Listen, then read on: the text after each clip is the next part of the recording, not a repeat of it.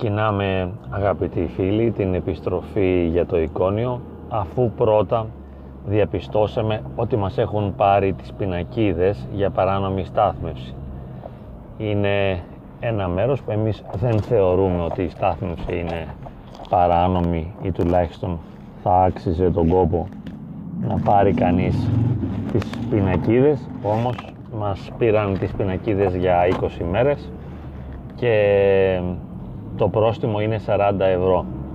Με αυτή την ευκαιρία να μιλήσουμε λίγο για τις αντικσοότητες που αντιμετωπίζουμε, για τα βάρη αυτά που έρχονται εναντίον μας, που έρχονται να μας πλακώσουν, ενώ δεν υπολογίζονται οι αντοχές μας. Η πραγματικότητα, όπως έχουμε πει, δεν υπολογίζει τις αντοχές μας. Δεν ενδιαφέρεται για το αν και κατά πόσο μπορούμε να ανταπεξέλθουμε στον πόλεμο αυτό ο οποίος μας γίνεται καθημερινά. Και βέβαια οφείλουμε να ομολογήσουμε ότι όλοι κατά κάποιον τρόπο ζούμε έναν πόλεμο, άλλοτε μεγαλύτερο, άλλοτε μικρότερο. Ποτέ τα πράγματα δεν είναι όπως θα θέλαμε. Ποτέ η ζωή δεν έρχεται όπως εμείς θα θέλαμε.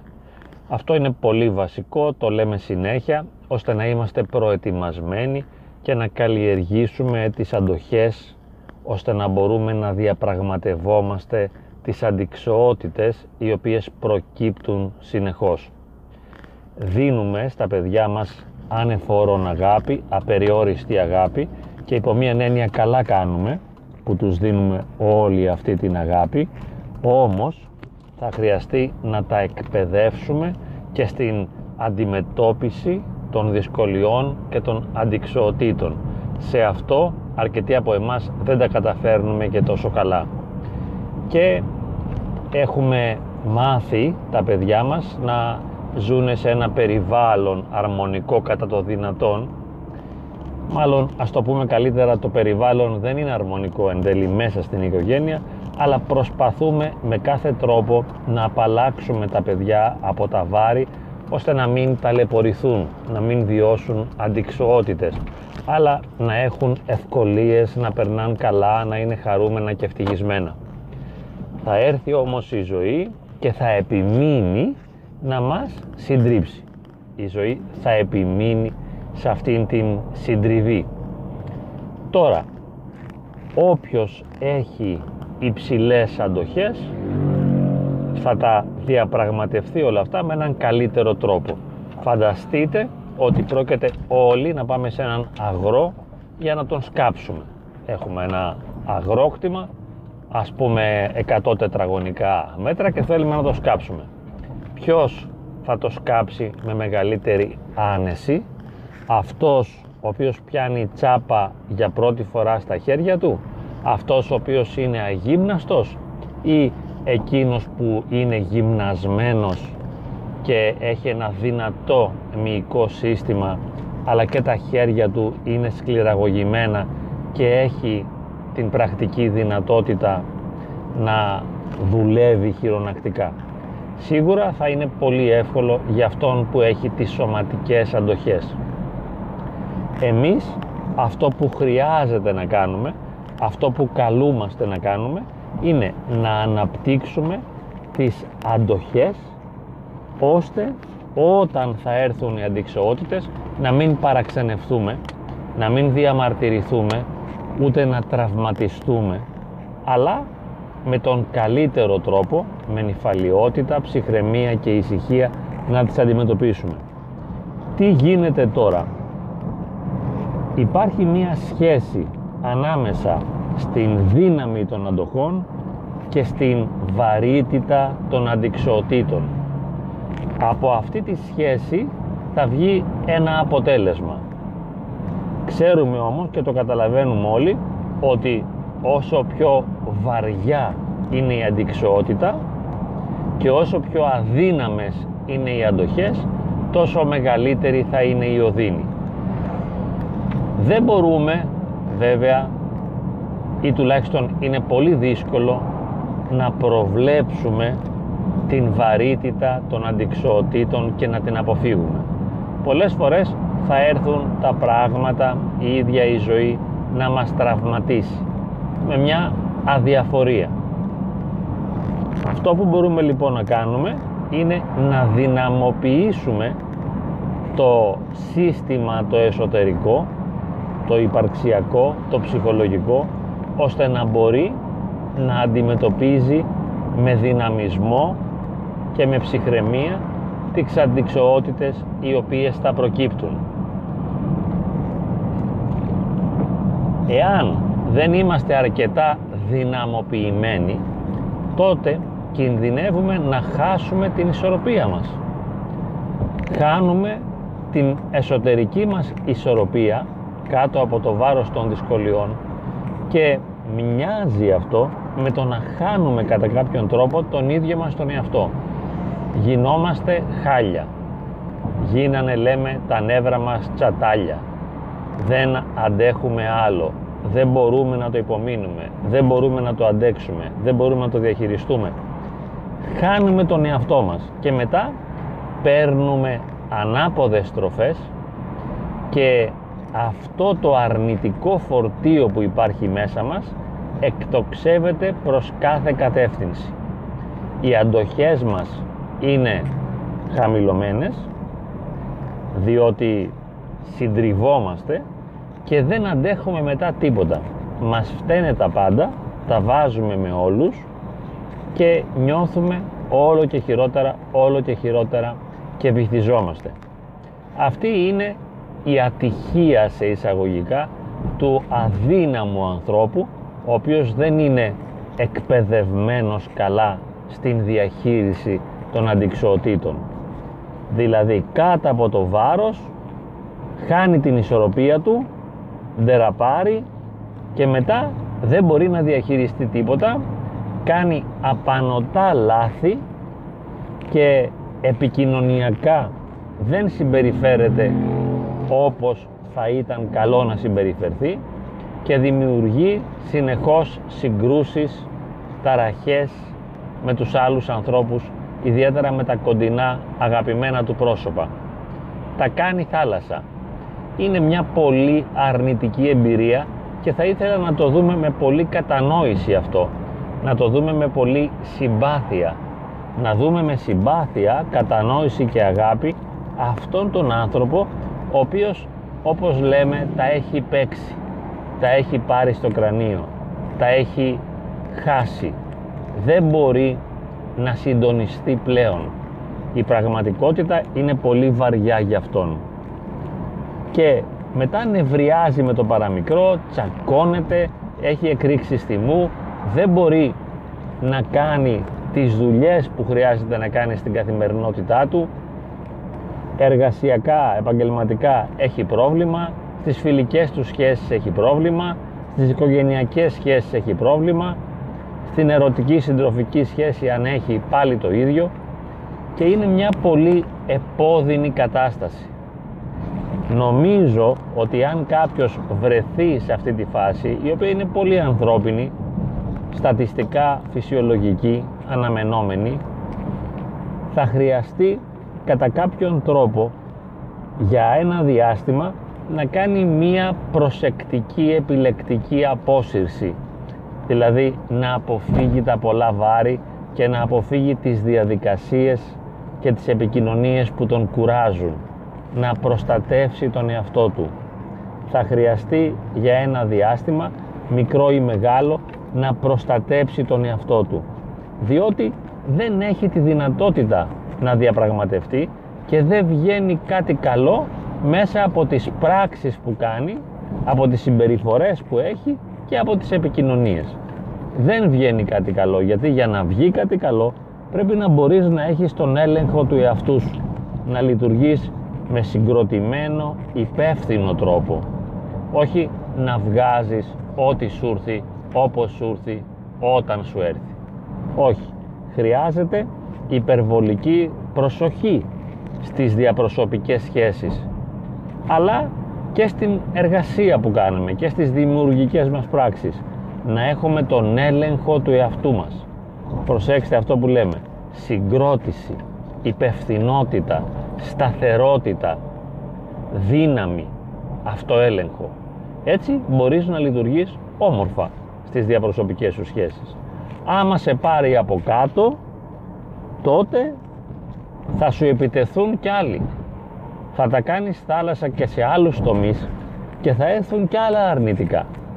Διότι αφού είσαι νευριασμένος, αναστατωμένος και ταραγμένος, θα φέρεις αυτά τα νεύρα, την αναστάτωση και την ταραχή σε άλλες διαπροσωπικές σου σχέσεις, θα το κουβαλάς παντού μαζί σου και θα σου αναποδογυρίζει όλες τις καταστάσεις. Θα σου διαστρέφει όλα τα δρόμενα. Θα χάσεις την ελευθερία σου. Θα χάσεις την ηρεμία, την αρμονία, την ισορροπία μέσα σου και έξω σου. Γι' αυτό υπογραμμίζουμε και πάλι την απόσυρση με προσοχή, με ψυχραιμία, αποσύρωμαι από τα πολλά, μένω μόνος μου, ησυχάζω, παρέχω το δικαίωμα στον εαυτό μου να υποφέρει και περιμένω να ξαναέρθει μέσα μου η ισορροπία και η δυνατότητα διαχείρισης αντικσότητων. Διαφορετικά θα μείνω στην απόσυρση για ένα διάστημα διότι υπάρχει φάση όπου είμαι τόσο αδύναμος απέναντι σε ένα τόσο μεγάλο βάρος που δεν μπορώ να κάνω ούτε τα στοιχειώδη. Δεν μπορώ ούτε στη δουλειά μου να πάω ούτε τον αγαπημένο μου ή την αγαπημένη μου να δω ούτε τους γονείς ή τα παιδιά μου να συναντήσω τίποτα. Είμαι knockout. Οπότε βγαίνω εκούσια στο περιθώριο και περιμένω. Και όντως θα έρθει και πάλι η στιγμή και η ζωή θα μου παράσχει και πάλι τη δυνατότητα να είμαι ενεργός, δυνατός, νυφάλιος, καθαρός. Αλλά θα παραχωρήσω με πολύ ευγένεια και καλοσύνη, με απεριόριστη συγκατάβαση στον εαυτό μου τη δυνατότητα να αποσυρθεί και να περιμένει. Και βέβαια και την δυνατότητα θα του παράσχω να κάνει λάθη. Δεν απαιτώ από έναν εαυτό που συνετρίβει κατά από το βάρος μιας αντικσοότητας δεν απαιτώ από αυτό το συντετριμένο εαυτό να είναι σωστός, να είναι άψογος, να προσφέρει, να δώσει, να διαχειριστεί, να αντέξει. Δεν γίνονται αυτά. Περιμένω στην επόμενη στροφή, στην άλλη φάση. Θα έρθει η άλλη φάση. Δεν θα μείνει για πάντα αυτό. Τώρα λέω είμαι χάλια. Έγινα κομμάτια. Εντάξει, το ομολογώ, το παραδέχομαι, συμφιλιώνουμε με την κατάσταση αυτή, αποσύρωμαι, δίνω χρόνο στον εαυτό μου να βιώσει την ίαση, την ψυχολογική, να έρθει μια εσωτερική θεραπεία δηλαδή και μόλις είμαι έτοιμος ξαναβγαίνω πάλι στην πραγματικότητα και την παλεύω.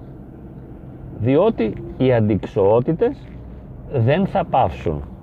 Θα έρθουν νέες προκλήσεις, νέα προβλήματα, νέες αρνητικές καταστάσεις να με δοκιμάσουν, να με τεστάρουν, να βάλουν σε μια κρίση και πάλι τις δυνατότητές μου.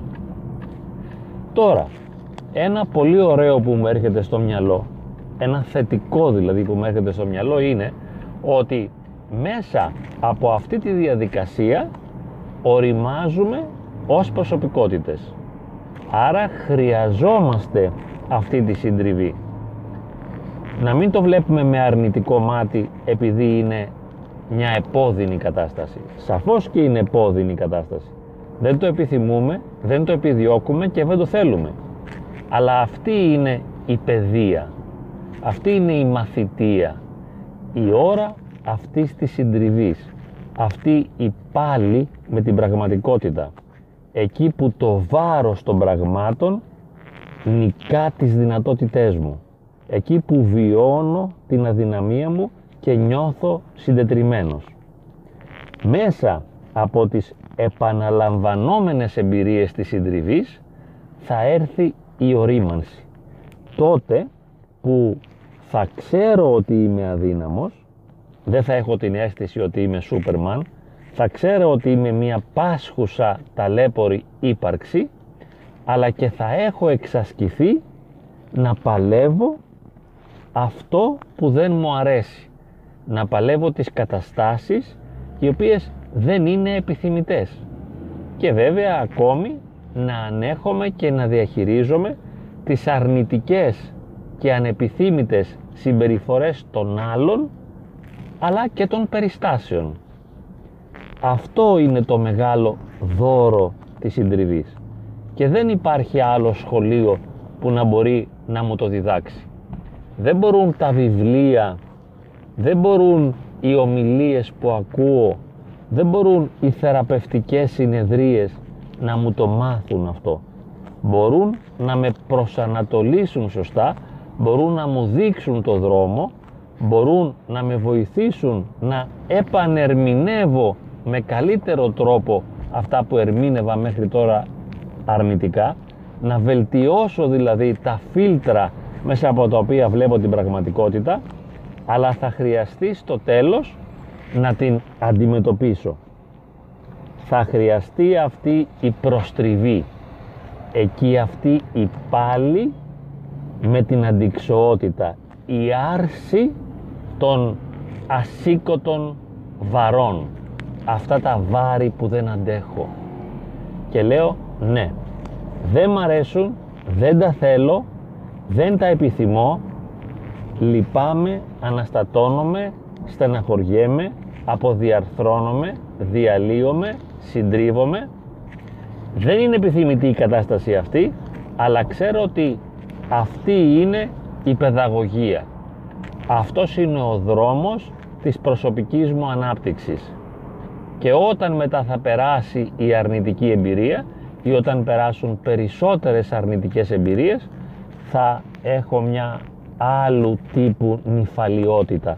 Όχι την μακάρια νυφαλιότητα του μωρού στην αγκαλιά της μητέρας του, αλλά την νυφαλιότητα του πολεμιστή, ο οποίος είτε λίγο πριν τη μάχη ή μέσα στη μάχη με τα άρματα πάνω στο άλογό του νιώθει ψυχραιμία, νυφαλιότητα, γαλήνη, δύναμη, αυτοπεποίθηση, αυτοεκτίμηση και τολμά να μπει στη μάχη σαν παλιός πολεμιστής, χωρίς να ταράζεται, χωρίς να αναστατώνεται, χωρίς να βιώνει έτσι αισθήματα αρνητικά ότι δεν θα έπρεπε να είμαι εγώ τώρα, γιατί να είμαι εδώ, δεν θα τα καταφέρω, δεν μου αρέσει, δεν μπορώ, δεν θα έχει γκρίνια.